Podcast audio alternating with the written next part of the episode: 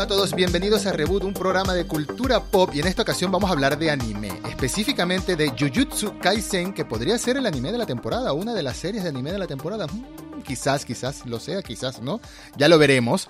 Para ello tenemos aquí, para acompañarnos, a Chere de Cultura Geek, arroba Cherecid en Twitter, síganla por favor, fanática de los tiburones, fanática del anime y fanática de los Sims y de muchas otras cosas buenas. ¿Cómo estás, Chere? ¿Cómo estás, Edu? Muy bien, yo estoy muy bien.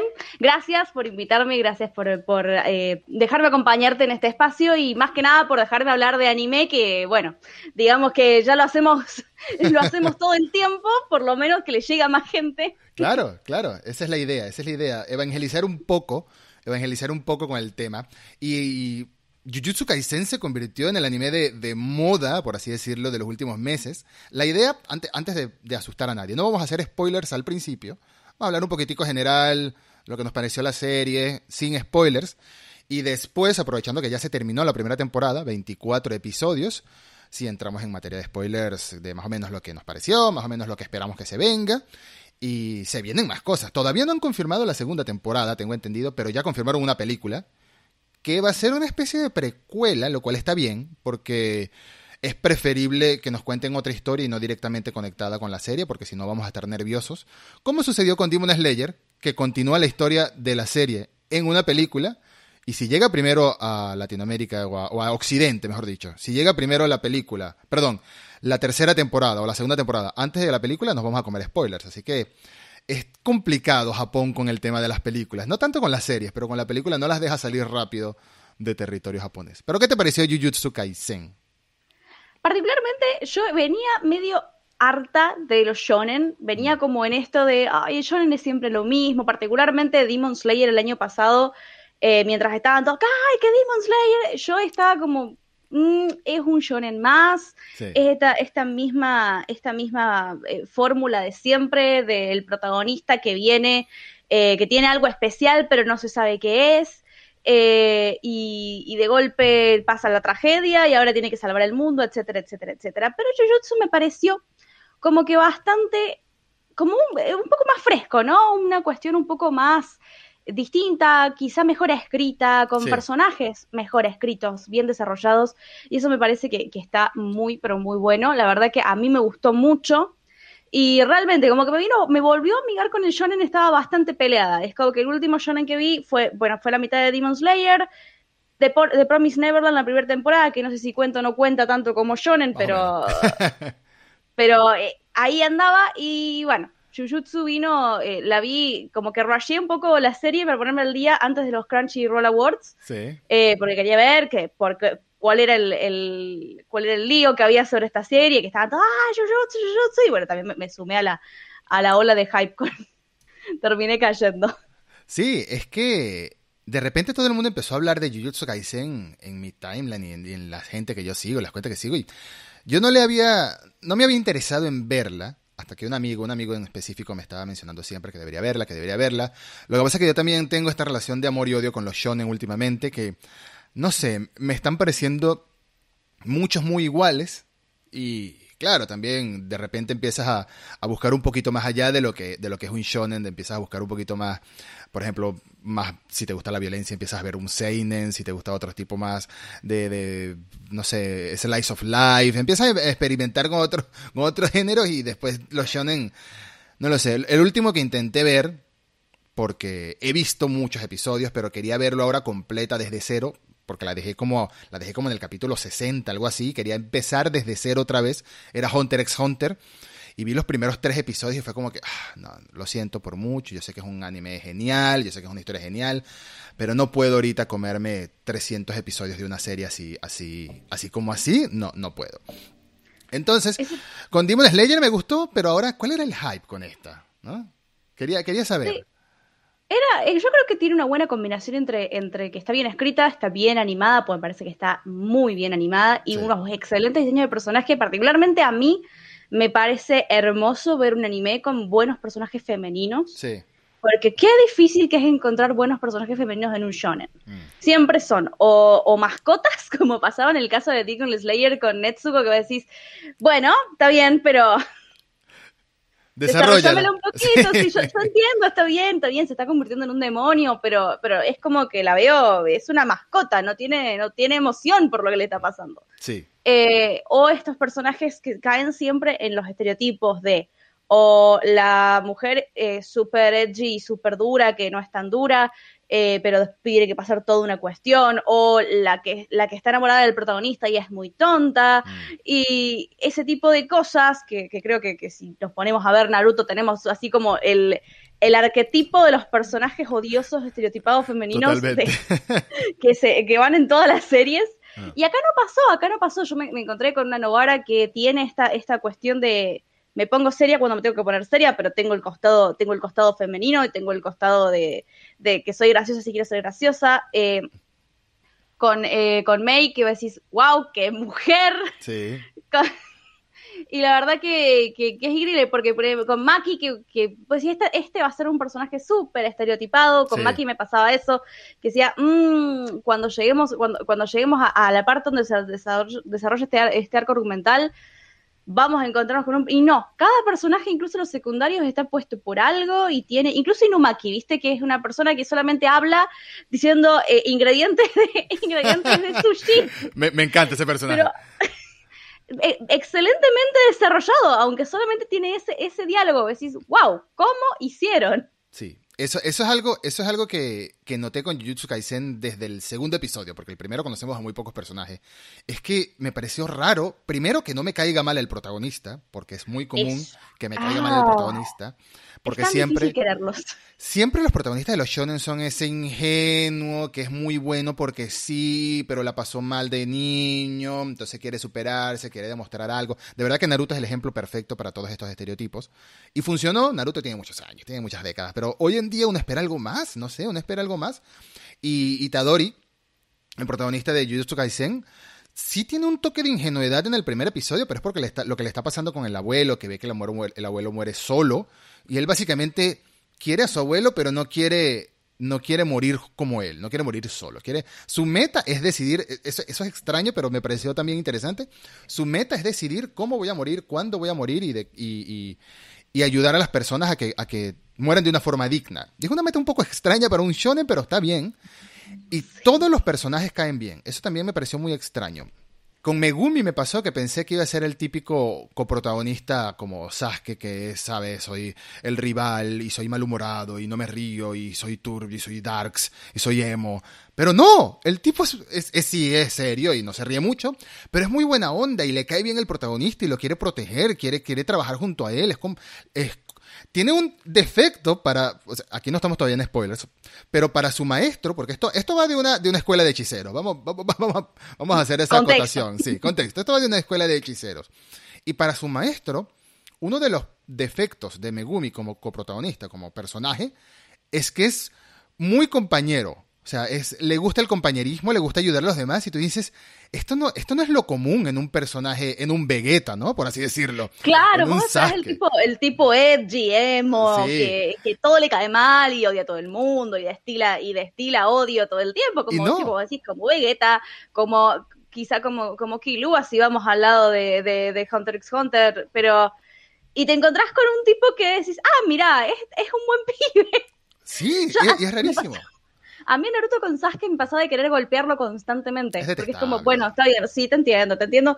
Tuviste un montón de problemas, yo tampoco sé cómo estaría si me hubieran asesinado a toda mi familia, pero hay hay formas y es como que este anime no me da ganas de recomendarle terapeutas a todos los personajes. También. Y eso es como, es como muy, muy nuevo en un shonen esto, porque por lo general un terapeuta se hace, se hace eh, pero millonadas de, de, yenes atendiendo a los protagonistas de un shonen. Sí. Y, eso no quiere decir que los personajes no tengan sus problemas. Sí, tienen sus problemas, tienen sus temas, sus tragedias familiares, su, lo que los ha llevado a, pertenecer a esta escuela. De hecho, el, coprotagonista este que estamos hablando, eh, Megumi, tiene al final de la, de la, serie, que no vamos a entrar en spoilers, te, te revelan que también pasó cosas muy fuertes, ¿no? En su familia, su, su, su, papá, su mamá, su hermana, que no es su hermana, o si es su hermana, no entendí muy bien, como su media hermana.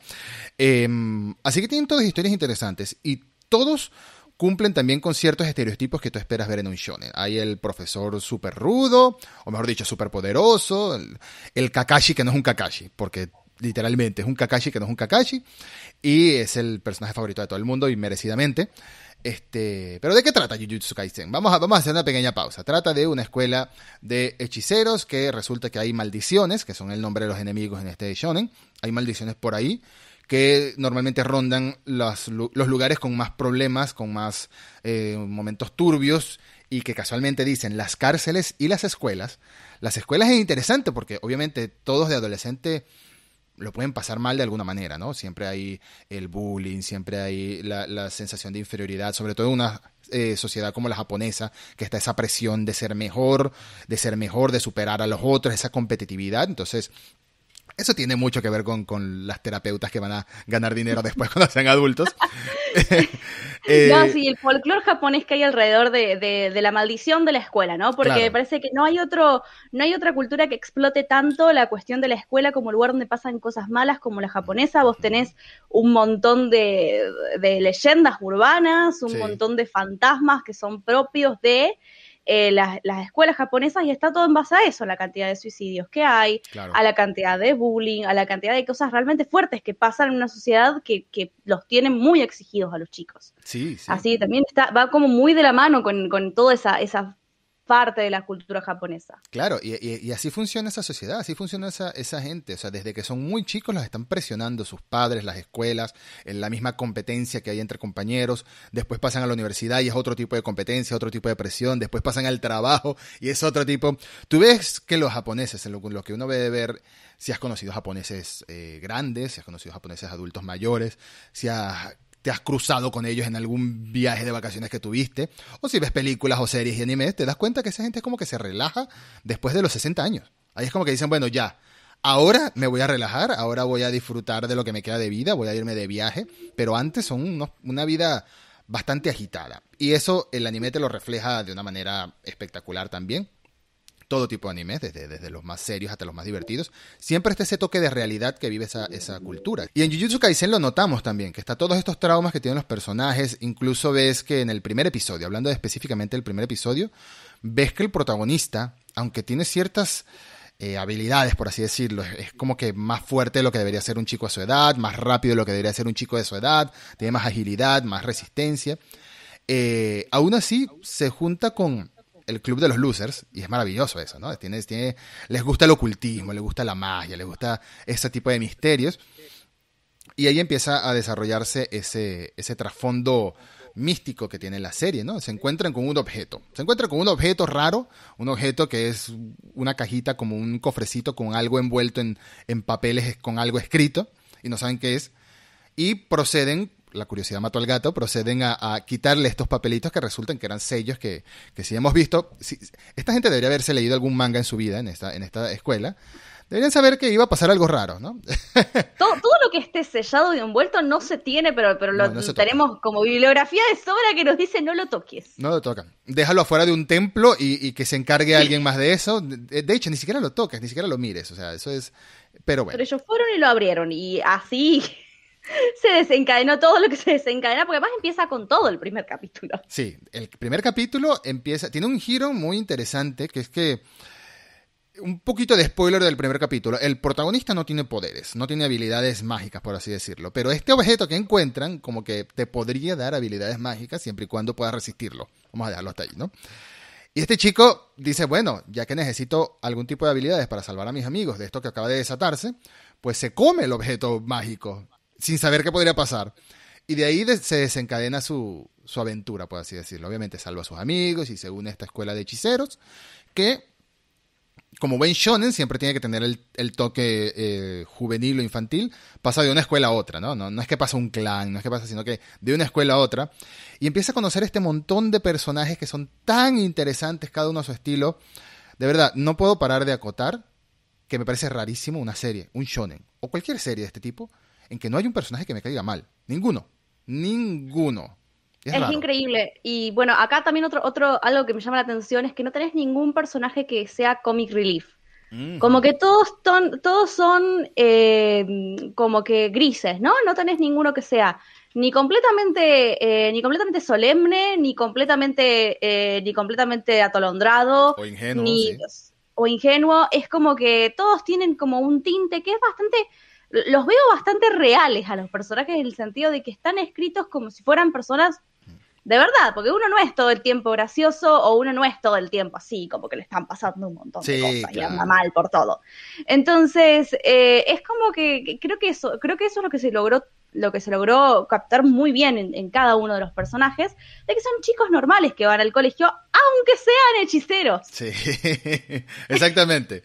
Sean hechiceros y que estén en un, o sea, y que les pasen cosas muy grandes, porque después más adelante te das cuenta que hay problemas familiares, que los hechiceros tienen clanes, que esos clanes tienen distribuido el poder de una forma, Mm. pero mientras tanto son personas que tienen sus, sus alegrías, sus tristezas, y, y ellos son completamente. Sí, y, y yo juzgué muy mal la serie al principio. Los primeros episodios empecé a ver muchas similitudes con otros shonen, pero bueno, uno espera eso. Empecé a ver mucho de Naruto, empecé a ver mucho de Hunter x Hunter.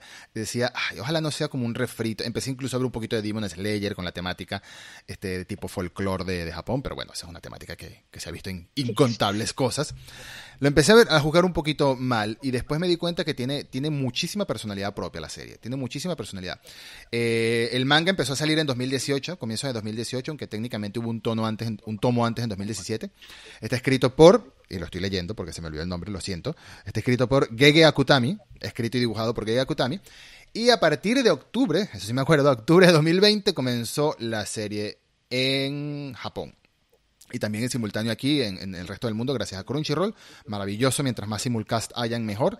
Está animada por los estudios de Mappa, que son los mismos que están haciendo la temporada final de Attack on Titan, entre, muchas, entre otras muchas cosas. Pero hay que destacar que Attack on Titan es, obviamente se está despidiendo y es este sí es el anime del momento, porque está, es su gran despedida.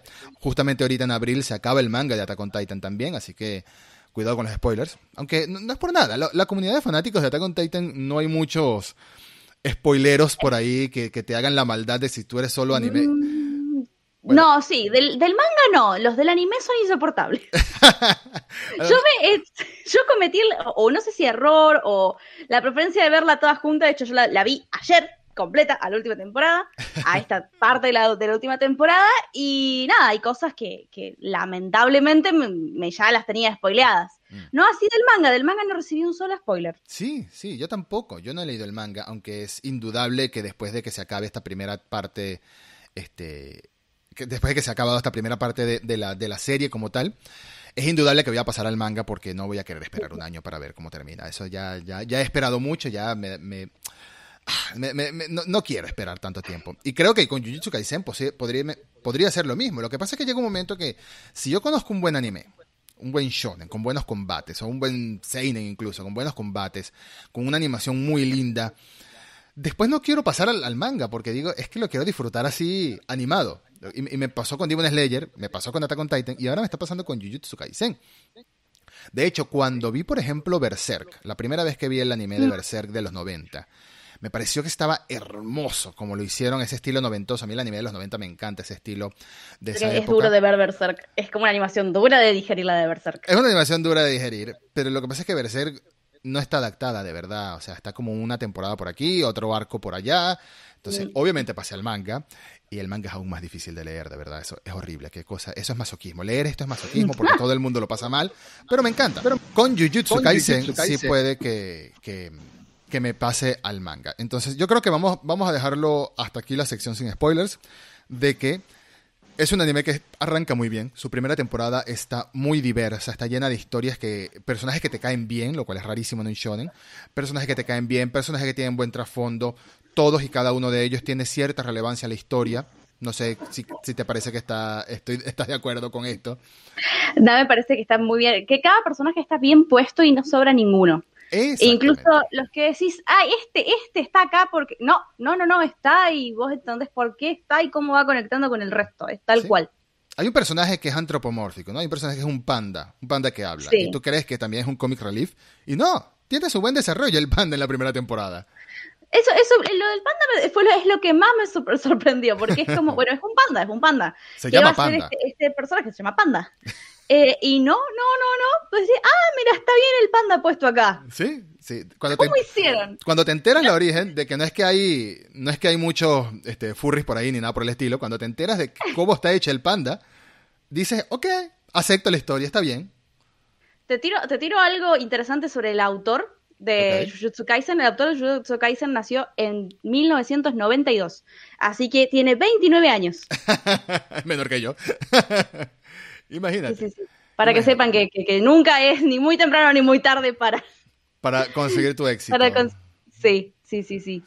Vamos a pasar a continuación a la sección con spoilers. Vamos a hablar un poquito de la trama, vamos a adentrarnos un poquito más en la historia de los personajes. Si ya vieron la temporada completa, la primera temporada, vamos a debatir un poco al respecto de lo que nos gustó, lo que no nos gustó y, ¿por qué no?, de lo que podríamos esperar al futuro.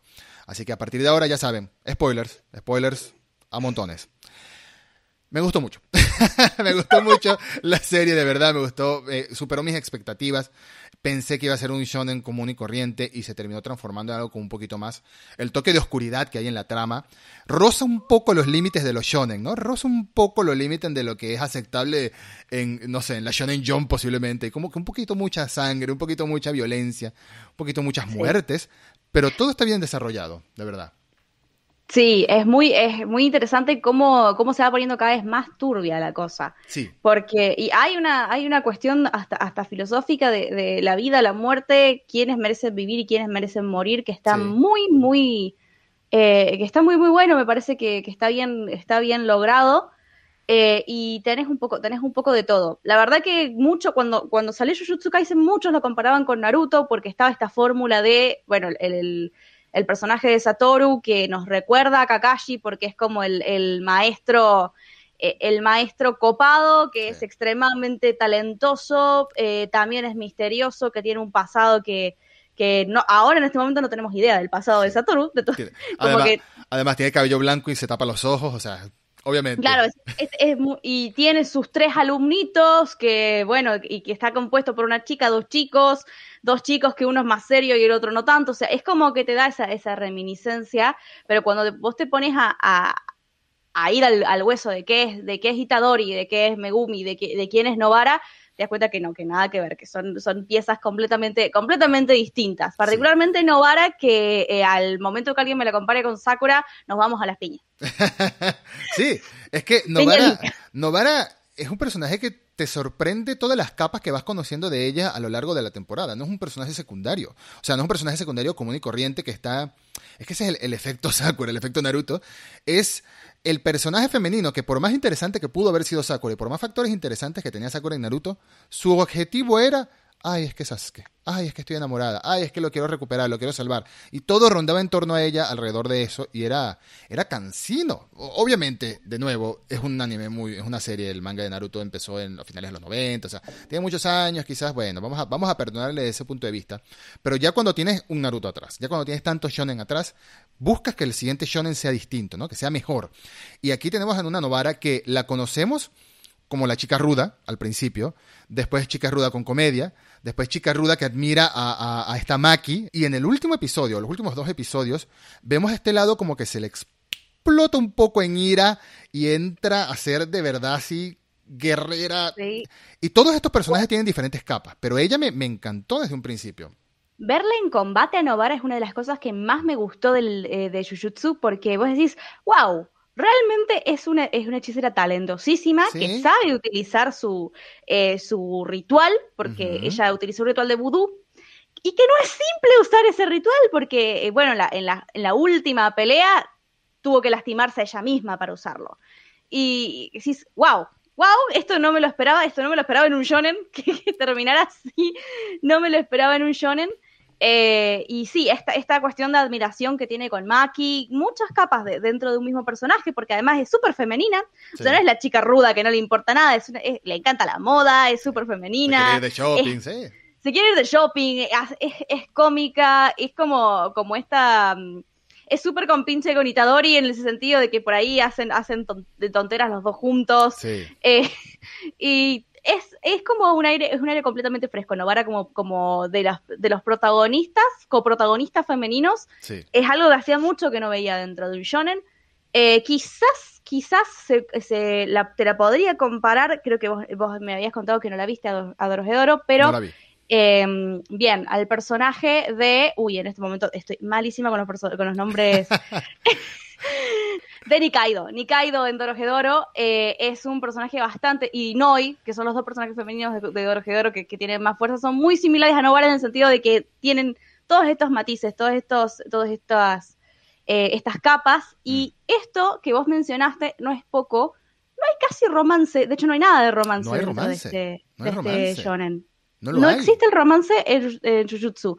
Que está bueno, porque la verdad que no estábamos, no, la, la, historia no va como para hablar de eso. Por lo, lo único, no ahora. Lo único que noté de romance, pero es porque uno se lo imagina, es este entre el maestro eh, Goyo y sí. la maestra de la otra escuela. Ahí, ahí como hay algo, ahí como que claro, hay un pasado. Es como, es como lo único shipeable que hay. El resto, ¿viste? Y mira que uno, uno, yo, a mí me encanta shipear personajes de anime, es como, bueno, a ver, ¿qué es esto? ¿Lo puedo? ¿Qué es esto? ¿Lo puedo shipear? Eh, no, no me pasó con ningún personaje, no me pasó con absolutamente ningún personaje. Es como que todos están ahí para otra cosa, no, no, no están, son adolescentes, pero no son tan adolescentes. Sí. Y, no es posible, no es, no es no es debido juzgarlos por los primeros tres episodios, porque los, los, personajes van cambiando mucho y te vas dando cuenta de otra faceta. Es importante lo que tú mencionaste, que es como ahora hace, este, se llevan como en ese factor comedia, Novara y Tadori, el protagonista y la coprotagonista, se llevan así en medio de un factor comedia juntos, este, le hacen como medio bromas y medio chistes a Megumi y todo, juntos, que es importante. Normalmente al principio de la serie, cuando ves que Novara llega con esta actitud de como que soy ruda y lo trata mal a Itadori porque es insoportable o puede tener momentos insoportables, piensas que va a ser la típica actitud de nuevo de, bueno, el Naruto el insoportable y Sakura que le, bueno, que le da un golpe. Esa actitud de... Esa, esa relación de, de, de, te corrijo porque sos re pesado. Sí, y no. Sí. Y no, o sea, a, lo, a, los episodios te dan a entender que ya son amigos, que ya son compañeros, que trabajan codo a codo para luchar. Incluso la, la última pelea es la primera vez que vemos juntos luchando codo a codo a, a Itadori con, con, Novara, porque cuando los metieron por primera vez en ese edificio, cada uno andaba por su lado. Ella todavía tenía la arrogancia de venir, de encargarse ella sola de un pueblo, pero era un pueblo, no hay las maldiciones que hay en la ciudad, que son más poderosas. Entonces hubo como una pequeña lección de humildad ahí para los dos. Este, y estuvo muy bueno verlos luchar codo a codo. Y estuvo muy bueno también ver a, la evolución de Megumi como personaje retraído, porque él es más, él es más que todo retraído, él no quiere tener el protagonismo, quiere ayudar a otros, es muy noble Megumi este, como personaje.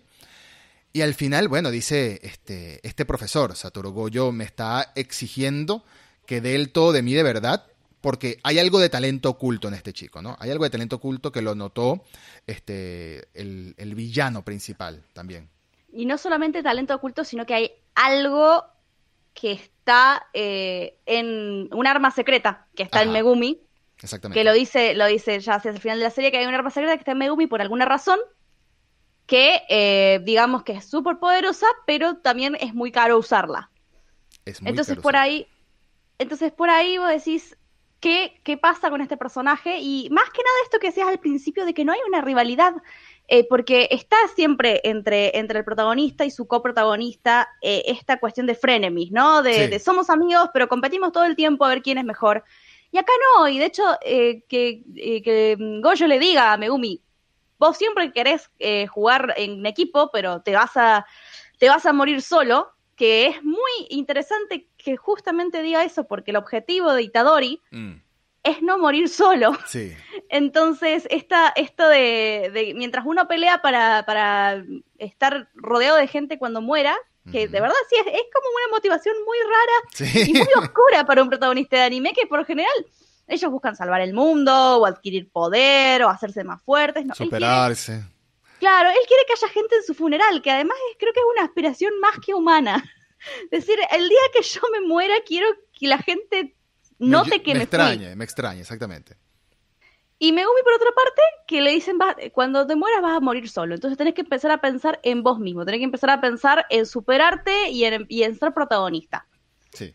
Y es como, mirá, qué, qué, qué lindo ese contraste sin ser tan personalidades opuestas. Mm. Porque si bien Megumi es más, es más serio, ya lo hemos visto reírnos, eh, lo, lo hemos visto reírse, lo hemos visto tontear con, con Itadori, lo hemos visto eh, sentir cosas y no avergonzarse por sentir cosas, que eso es como, qué molesto, qué molesto el protagonista Edgy que niega que siente cosas, Sí. que niega que siente amistad, que niega que siente amor, que niega que siente felicidad, y es Lo, como, lo "Oye, único que acepta por favor". es estar molesto. O estar, de, o Claro, el odio, el odio es la única, es la única cuestión que cosa. Y no es que no les hayan pasado cosas, porque a todos le pasaron cosas. Mm. Pero es como un personaje mucho más complejo. Sí, sí, sí, estoy de acuerdo, completamente. Este, y eso, y eso nos lleva a, este trío de amigos que se está creando y cómo van creciendo uno al lado del otro, no solo como estudiantes compañeros de una clase, sino también como, como amigos.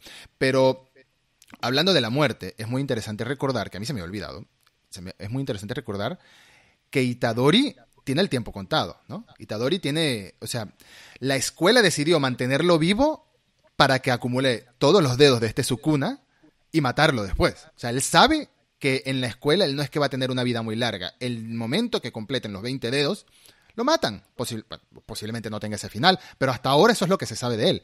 Así que él ya aceptó su muerte, ya aceptó su muerte próxima. Ahora es, bueno, llenarla de, llenarla de gente que lo extrañe, ¿no? Llenarla que es su propósito. Es un personaje con una historia de origen bastante particular para un shonen. Es un poco más oscura de lo que uno se acostumbra. Y está bien. Sí. Eh, y está, ah, bueno, también es- estaba este paralelismo con, con Naruto del hecho de que tiene un demonio adentro y el Claro. demonio se, lo puede controlar o no. Pero es, eh, y de hecho se ve mucho esto de que, de que por ahí se le escapa, se- Mm. no puede. Va a ser muy interesante ver cómo va evolucionando Itadori a medida que va, con- que va consumiendo dedos de su cuna. Sí. porque ya al, al segundo no le pasó nada, literalmente no le pasó nada, pero cuando él lo fue a agarrar, Sukuna lo consumió por sí mismo. O sea, Sí. no lo pudo controlar. No pudo decir, no, yo esto, esto no lo voy a, no lo voy a tomar porque es de la escuela, etcétera. Sí. Entonces, eh, ya hay una, una cuestión de que, de que está descontrolado Sukuna dentro de él, muy despacito. Yo creo en realidad que en este momento Sukuna no lo quiere controlar. No, lo está disfrutando. Llega un momento Me parece que que es que, lo no lo. Sí, sí, me parece que no, es que no lo quiere controlar y que lo está dejando ser y que cuando se le cante, él va, va a tomar el lugar. Y bueno, también qué interesante esta, esta fijación que tiene Sukuna con Megumi, que no, Mm. yo no terminé de entender por qué. Sí. Pero, ¿sabes? Nos dio un indicio en este último episodio de que, bueno, obviamente todo el que ha visto la serie a estas alturas nos está escuchando, sabe que hay diferentes tipos de poderes, ¿no? Están la gente que no tiene, eh, no tiene energía maldita, como Maki, casualmente no tiene energía maldita propia, por eso usa objetos con energía maldita y por eso le puede dar una paliza a quien sea igualito, no le hace falta la energía maldita. Personaje tan bueno. Ella y su gemela son personajes muy buenos, la, la gemela media está un poquito darks todavía, vamos a ver cómo se Sí. desarrolla en el futuro, pero son personajes muy buenos está eso, ¿no? Los- están los otros que tienen energía maldita y pueden hacer rituales, que son todos básicamente, y están los que tienen el ritual más poderoso que se llama la extensión de dominio, ¿no? Que es como que te envuelven en su propio mundo y al final, si hay dos personas, eso, eso creo que lo recuerdo bien, lo que explicó el profesor Goyo, es que eh, si hay dos personas que tienen un ritual de extensión de dominio, gana el que tenga el mejor ritual de extensión de dominio, o tenga más poder en cuanto a extensión de dominio, ¿no? Que cuando demostró el de él fue como que, ok, esto ya se metió en modo interstellar, así 2001, una edición en el espacio, esta locura de ciencia ficción que un, un vacío en el infinito. Qué buen personaje. Eh. Megumi tiene una extensión de dominio. Y eso fue una sorpresa, porque los otros dos no lo tienen. Lo que es No, Novara y, está- Itadori no tienen. Está todavía verde la extensión de dominio y usted la, la hace y dice, está desprolija, pero está, Pero está. Sí, sí, me pero encanta. está. Y, y como que se anima a crecer. Me parece que, que Megumi tiene miedo de crecer como, como hechicero. Sí, hay algo que, lo, que se, se contiene y se retrae todo el tiempo. Y creo que en el último capítulo se vio particularmente cómo su- le suelta la mano al, al, al poder que tiene y bueno, vamos a darle a esto. Y este, este mm, ser, que es el mismo ser que apareció en el primer episodio, sí. nada más que más fuerte, acá se pudo, Megumi lo pudo hacer solo. No, no sin demasiado, no sin demasiado problema, porque terminó inconsciente y, y dormido de lo, cansado que estaba. Pero lo hizo solo. Sí. La primera vez, Y era la una primera vez quien lo sal- la primera vez quien lo salvó fue Sukuna. Básicamente, Sukuna. si sí. no tomaba el control Sukuna, quién sabe cómo hubiese, cómo hubiese terminado eso. Y es interesante que Megumi reconoce que este, huyó en esa primera vez, pero no sabe muy bien por qué huyó. O sea, él duda, ¿por qué huí? Si aquel era, este, o sea, él tenía un poder oculto. Y vamos a ver qué va a pasar en la segunda temporada, porque hay mucho camino por recorrer, hay muchos personajes que quiero volver a ver, o sea, la, el, el bromance extraño entre Todo y Itadori es fantástico. Es genial. Es fantástico. La imaginación. Bueno, ¿ves? Ahí tenés un personaje que, que, tiraba para Comic Relief, decís, este personaje tiene que ser y no. Y de hecho es un hechicero de primera categoría sí. y es un hechicero súper poderoso que tiene un ritual súper poderoso y tiene esta, esta, cuestión de que vos decís, este es el típico personaje tonto. Sí. Una capacidad para plantear estrategias de pelea. Claro. Y cómo le va haciendo cuando, cuando pelea a Itadori con, con, todo el mismo, con todo el mismo tiempo, cómo va haciendo esto de, de revelar de a poquito la información de su ritual para, para continuar engañarlo. teniendo la ventaja y engañar, a la, y engañar al enemigo. Decís, wow, entonces no era un personaje tonto. No, no, no. Y pasa con todos los personajes de, de Jujutsu, y eso me parece increíble. Sí, sí. Qué personaje tan bueno. Este, tuvo su momento de comic relief muy necesario para la serie. Este, el hecho de que le gusten las idols y que pague para conocer un idol y darle una manito y es súper súper tonto pero súper genial al mismo tiempo. Eh, todo el meme de Jennifer Lawrence, de que les gusta Jennifer Lawrence a los dos. cuando se lo dijo y se imaginó en la escuela que eran mejores amigos y que al otro le rompía el corazón y lo consolaba. Que... Se montó una telenovela en la cabeza este hombre. Y en está súper convencido de que eso pasó, que eso es lo mejor. Sí, de como sí. que tiene todo un mundo de fantasía donde de hecho en, en cierto momento, eh, cu cuando él se da cuenta de, en esta, en esta pelea que él se da cuenta de, de la habilidad, debilidad del enemigo es porque se lo dijo la idol en una escena montada de la escuela donde ella iba y le decía y esto pasó y dice esto pasó en, un, en una milésima de segundo y es toda una escena que dura como un minuto y medio. Sí sí. Y... sí es, es, un personaje muy divertido y, y, y tiene su razón de ser tiene su razón de ser porque al final más allá de la comedia obliga o lleva a Itadori a superarse a sí mismo también, a descubrir más poderes, a descubrir más habilidades, a no dejarse derrotar por este ser porque se enfrentaron a uno de los enemigos principales, ¿no? Nos presentan entre los villanos principales, no voy a decir los nombres porque de verdad me, me da, me, no quiero buscarlos, pero entre los villanos principales está el tipo este que tiene un montón de retazos de piel en, encima, está el otro que es un humano, que tiene como una cicatriz en la frente, es un humano y ese es como que el, la mente maestra detrás de todo. Y por sí. ahora nos han mostrado a tres maldiciones especiales, ¿no? Que pueden comunicarse incluso. El, el, el señor de fuego, el señor cabeza de Montefuji Volcán, el, la señora de las ramas en los ojos y el que es de agua y todavía no hemos, no hemos visto en acción, por así decirlo.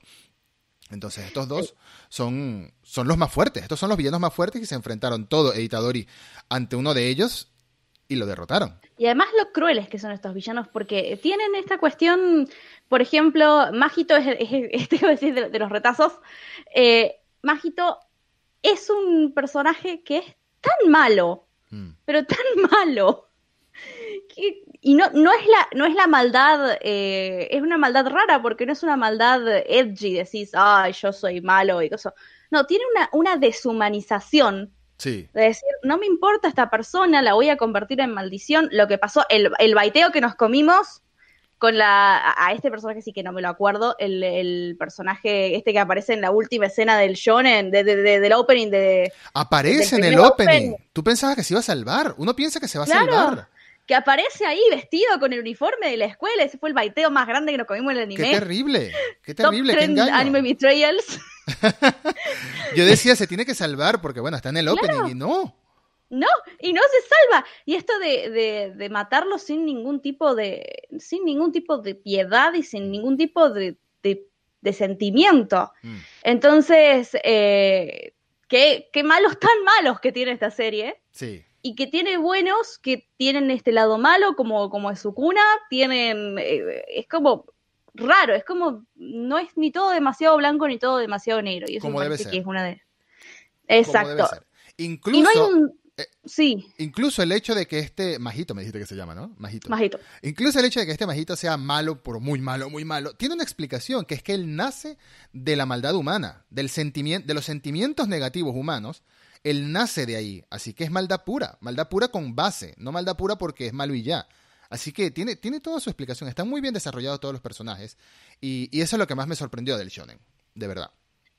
Sí, y está esto también de que, esto que me gustó mucho, que es que Itadori no tiene, eh, Itadori no, si tiene que matar, mata. Sí. Eh, que esto es algo que, por ejemplo, a Naruto no le pasa. Uh -huh. Naruto jamás mató a nadie, mató, de decir, a sangre fría y lo que sea, y siempre era te transformo con mi amistad. Eh, te transformo con mi amistad, persona que me está amenazando de muerte. Te transformo con mi amistad, persona que puso en peligro a todos mis amigos. Y acá está como la cuestión de lo irremediable, ¿no? De, de este, este personaje se convirtió irremediablemente en una maldición. Está un poco en Shingeki esto también. Sí. Este personaje ya no tiene salvación. Y toda la humanidad que tenía ya no está. Entonces el protagonista va y lo mata. Entonces, eh, esta, esta cuestión de me siento mal por haberlo matado, pero a la vez no me siento tan mal por haberlo matado porque tenía que hacerlo y qué, y qué es la vida y cuánto vale la vida y quién merece Claro. vivir y quién no. Claro, incluso verlo como una solución para estas personas que ya estaban perdidas. Porque los primeros que Itadori mata, él cree que son maldiciones que está exorcizando. Él no sabe que está matando a gente transformada. Entonces es su primer golpe con la realidad y lo asimila de una forma bastante, bastante humana, si se quiere, ¿no? Se lamenta un poco al principio, pero después dice básicamente, bueno, no tenían salvación. De verdad que es, básicamente misericordia lo que tuvo con esta gente, sacarlos de, de este estado horrible en el que estaban. Porque te muestran estos seres convertidos en maldiciones y eh, me acuerdo que hay uno que está incluso pidiéndole, mátame. Uno de los sobre el que caminan, que está este personaje, este otro profesor que es fantástico también, el profesor Sí. oficinista. El profesor oficinista es fantástico. es un personaje muy Nanami. bueno. Nanami. No, no, Nanami. no nos podemos olvidar de él. Él esa escena nos sirve para demostrarnos que estas- estos seres transformados por Magito están sufriendo. Así que, ¿qué es lo más humano? Sino que si no tienen vuelta atrás, si no hay manera de, devolverles su humanidad, pues sacarlos de su misericordia. Y son términos, sacarlos de su, de su, de su miseria, quise decir. Y son términos con los que los shonen no, no juegan mucho. Entonces yo creo que aquí estamos hablando de la evolución de los shonen. Jujutsu Kaisen es un buen ejemplo de la evolución de los shonen. Juzgamos muy duro a Naruto porque, bueno, hay que juzgarlo duro. El momento Pain para mí fue una traición, de verdad. Pain fue un villano espectacular, pero que al final, ah, es que tú no eras tan malo, es que eres incomprendido. Ay, por favor, otra vez no. Otra vez el poder del amor y la amistad, no. Pero fue así, Eh, fue así. Era lo mismo, fue lo mismo que pasó con el arco de Gara, que, que realmente era, era terrible. Gara era malvado, malvado, malvado, y después terminamos todos llorando pidiendo por favor que no lo matara. A mí me pasó, me pasó que cuando, cuando vi ese arco tuve que frenar el episodio porque estaba llorando de una forma que no podía. cuando Gara le dice al tío, me duele acá y se toca el corazón, y decís, ¡ay! ¿Por qué me haces esto, No. mangaka de mierda? ¿Quién está, quién está cortando cebollas? Claro, eh, pero esto, este recurso de, de, de te vuelvo a salvar con mi amistad, te vuelvo a salvar con mi amor, incluso que, se, que, que vamos más atrás, vamos a, vamos a Dragon Ball. Sí, Todos los malos de Dragon Ball se hacen buenos. sí. Todos los, o sea, el mal, mal que mal, eh, excepto con Cell, con Cell no pasó, pero Goku terminó peleando al lado de Freezer, Goku terminó peleando al lado de Majin Buu, sí. eh, de vuelta, el poder de la amistad, el Sí. poder de, de- de peleamos ahora porque tenemos un objetivo en común. Incluso, Y acá es como, no, ni, ni bolsa. incluso Freezer, por más que siga teniendo sus planes macabros, colabora, ¿no? En cierto modo se vuelve un aliado. Así que eso es algo muy de los 80, eso es algo muy de los 90, pero por eso digo que Jujutsu Kaisen es como una evolución ante esa temática. Ya no nos pueden subestimar tanto a la audiencia, bueno, a la audiencia joven, a la audiencia que realmente están dirigidas a esta serie. ya no, ya no pueden ¿Qué sabes qué subestimar estás tanto. diciendo? ¿Que no es para nosotros que tenemos treinta y tantos? No, claro que sí, también es para nosotros. Pero ya no se puede subestimar tanto a la serie como creyendo que todo va a salir bien. Como que los personajes de los shonen tienen que demostrarnos que incluso los villanos al final todo va a salir bien. No. Hay gente que es mala y que no tienen solución y eso existe en el mundo real. Tiene que existir en la ficción también, en las series también. Este, por eso es que el efecto Naruto, como digo, es un buen ejemplo a tomar en cuenta. Si bien al principio personajes como Gara merecían tener redención, personajes como Pain, personajes como, qué sé yo, este, Madara o cualquier otro, el mismo Itachi. Itachi después de todo lo, lo mal que hizo, ah, es que al final lo hice por tu bien y, y ese momento de su muerte es trágico, yo sé, habrá gente que se moleste con estas declaraciones, pero me molestó un poco, me molestó un poco de verdad, porque no todo puede terminar así, no, puedo- no todo puede tener un final feliz. No puede la vida no es así. Claro. Otro, otro shonen que, que experimenta mucho con esto que, que hace Jujutsu es Boku no Hiro. de que está todo bien, está todo bien, somos, eh, somos estudiantes en la escuela de superhéroes y en cierto punto todo se vuelve muy, muy, muy oscuro, pero extremadamente oscuro. Sí, sí. Entonces, por eso creo que es un, es un momento bonito para regresar a los shonen porque están haciendo material de calidad. Están haciendo material de mucha calidad. Boku no Hero Academia, el mismo Demon Slayer con todos sus fallos, también tiene una aventura muy bonita de fondo, vamos a decirlo así. Demon Slayer tiene una muy buena aventura eh, eh, que es emocionante. Más allá de la trama, más allá de los personajes, que no están tan bien desarrollados, la verdad, eh, más allá del protagonista, si acaso, es una aventura emocionante y verlo animado es espectacular. El festival de colores ayuda mucho. Eso te iba a decir. Yo creo que, yo creo que en el caso de Demon Slayer pegó como pegó gracias a Ufotable. Porque la animación de esa serie es tremenda, te, caes, es como, es como que te caes para atrás y dices, wow, qué bien que se ve esto. No sé si otro estudio lo hubiese animado, si hubiera pegado de la misma forma. Ahora, Mapa con Jujutsu Kaisen tiene un estilo muy particular, que hay veces que parece, literalmente, cuando están haciendo los ataques más fuertes, en este último episodio se vio mucho con Novara y con Itadori, hay momentos que parecen dibujos cobrando vida. No sé si me explico, porque no se ve como un anime típico, como que, o sea, tú en el anime aceptas que son personajes animados y ya. Sin embargo, estos momentos cuando están, este, eh, eh, Novara está haciendo como un movimiento o algo, se ven como trazos en los, en los bordes y parecen dibujos tomando vida y se ve espectacular, de verdad. El talento que está demostrando Mapa con Shingeki y con Jujutsu, pues lo está posicionando en uno de los grandes estudios de animación del presente, ¿no? Y para el futuro, quién sabe qué más van a hacer.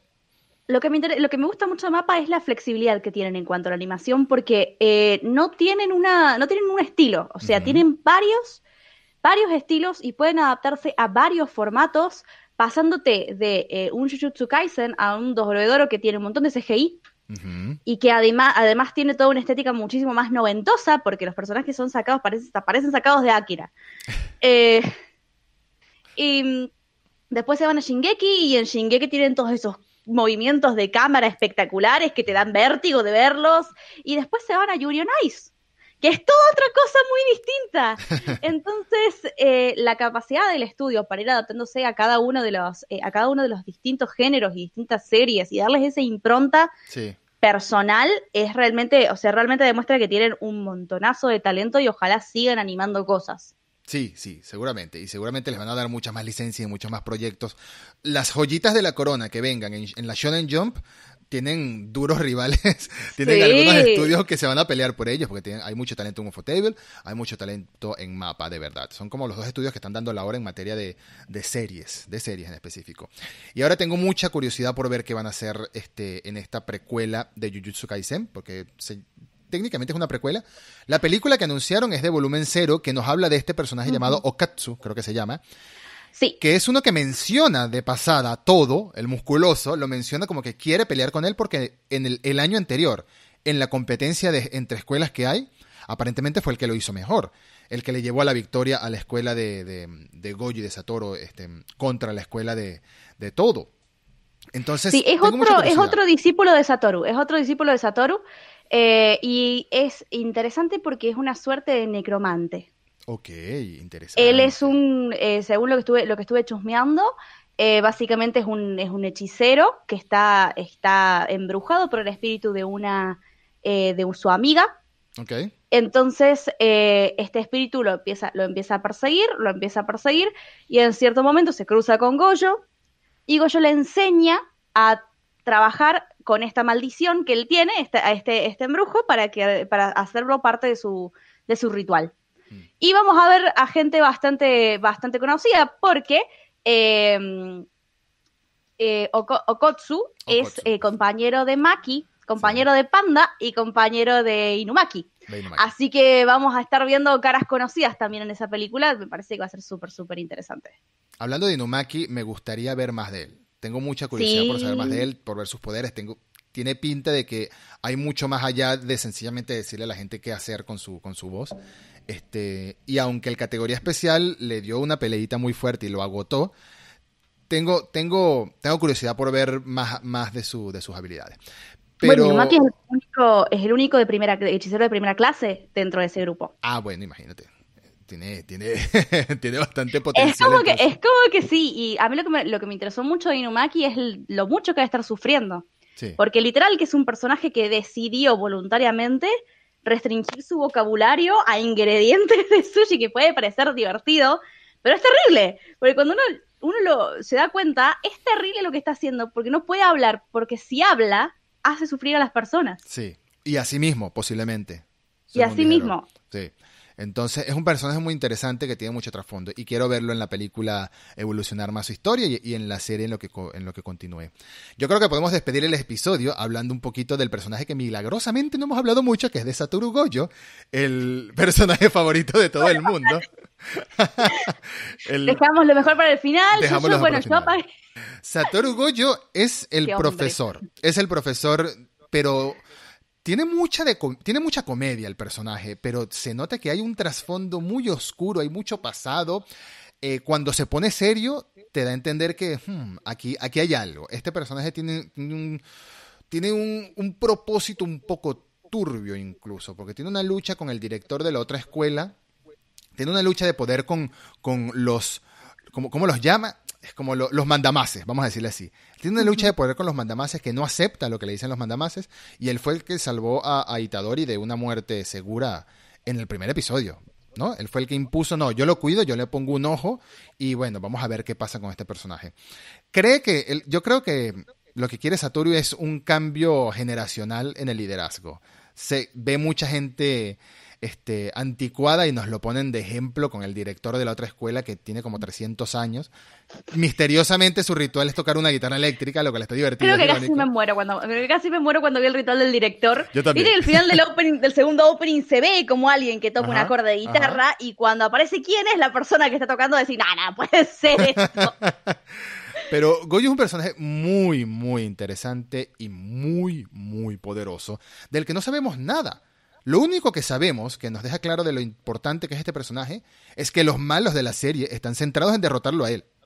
Y le tienen un miedo que asusta, o sea, el nivel, no voy a pelear, no estoy tan loco como para pelear con Satoru Goyo. Eso es una de las cosas que dice uno de los malos más poderosos. Sí. Ok, clarísimamente eh, hay algo ahí que, que no conocemos, hay un montón de poder. Por algo se tapa los ojos. Sí. O sea, por algo, sabemos que, que, el, poder de, de, Goyo viene, viene más o menos por ahí, porque cada vez que tiene que pelear se saca la venda. Sí. Pero por algo tiene los ojos todo el tiempo tapados, hay, hay como un, un exceso de, Virgo. de poder ahí, que claro. un efecto Shaka de Virgo, sí. Hay como un exceso de poder que está ahí dando vuelta, que no sabemos de dónde viene, y que además eh, es como, me parece que es como vos decís, es como que va a tratar de, romper un poco con, el, status quo de, este mundo de hechiceros, que me parece que es un personaje que sí, que se va a volver cada vez más gris. De decir, este es el personaje que va a hacer sufrir un montón al protagonista, pero va a hacer sufrir un montón esa relación de amor-odio, donde te voy a obligar a que cumplas este rol, aunque este rol no esté tan bueno. Sí. Yo creo que el Cela está. Que Satoru, por más que me cae genial y me encanta el personaje, creo que es una, una, una máscara lo que él nos ha mostrado hasta ahora. No es su verdadero ser, no es su verdadera propósito, lo tiene muy oculto y, y, todo su pasado está envuelto en misterio porque la serie no nos ha dicho nada. No nos ha dicho nada de quién es. Nada. es como que solamente lo han puesto ahí como, bueno, miren, acá tienen el, acá tienen el juzgando de la serie. sí, pero no saben, no saben el pasado Distráiganse con esto. Distráiganse con esto un rato. Bueno, igual sí, son esos personajes como, eh, para, para, no tan en ese extremo, pero por ejemplo Erwin de, de Shingeki no Kyojin, que es un personaje que eh, parece que es bueno, pero que sus propósitos llevan a la muerte a un montón de personas, aunque no sea, no sea mala la intención. Sí, claro. Es decir, este, este deber ser que tengo yo, esta misión que tengo que me, que me autoasigné, en el caso de Erwin de proteger a la humanidad, en el caso de Saturno no sabemos cuál es, eh, lleva necesariamente a la muerte de muchas personas. Entonces creo que eso va a ser interesante de, ver más adelante y me parece que al momento que desarrollen al personaje de, de, Goyo vamos a disfrutar un montón la serie. No, no, no puedo esperar ese arco. Sí, sí, sí, sea cual sea. Por eso digo, por eso decía al principio de, este episodio que no sé si vaya a esperar a la segunda temporada antes de leer, porque tengo demasiada curiosidad. Mientras con Demon Slayer, no, decidí no leer porque disfruto mucho la animación. Es un, es un anime visualmente hermoso y más que eso no tiene mucho. Sí tiene, o sea, no lo, estoy, no voy a ser tan duro, pero no es como este que me importa tanto lo visual como la historia. La historia en Jujutsu Kaisen me importa mucho y quiero saber más y por eso sé que, que en las próximas semanas voy a empezar a leerlo 100% seguro porque tengo mucha curiosidad de saber lo que pasa, de saber lo que pasa a continuación y no, no quiero esperar a, a enero de, de, de, enero de 2022. Dijiste que iba a ser la próxima temporada. Eh, no, eso es de Shingeki. No ah, tengo, no. Todavía no está, a ver, vamos a ver por las dudas, hacer un chequeo. ¿El googleo? El googleo, eh, no sé si todavía lo han confirmado. No, creo que por ahora habían no. hablado solo de la película.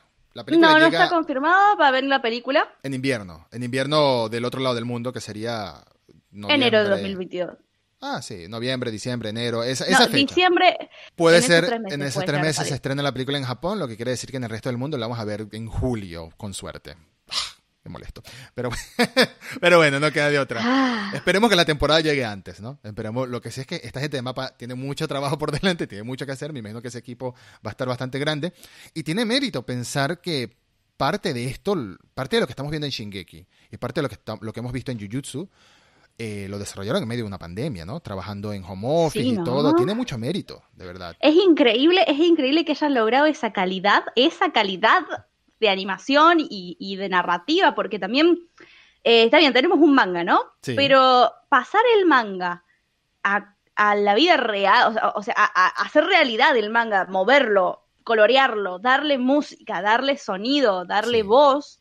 Darle no otro es ritmo. Una, no es una cuestión, sí, no es una cuestión simple porque el manga son cuadros fijos. Claro. Y las escenas de animación, las escenas de pelea, ellos tienen que, que imaginarse. Vos viste lo que son los cuadros de pelea en el manga. Sí, no se claro. entiende.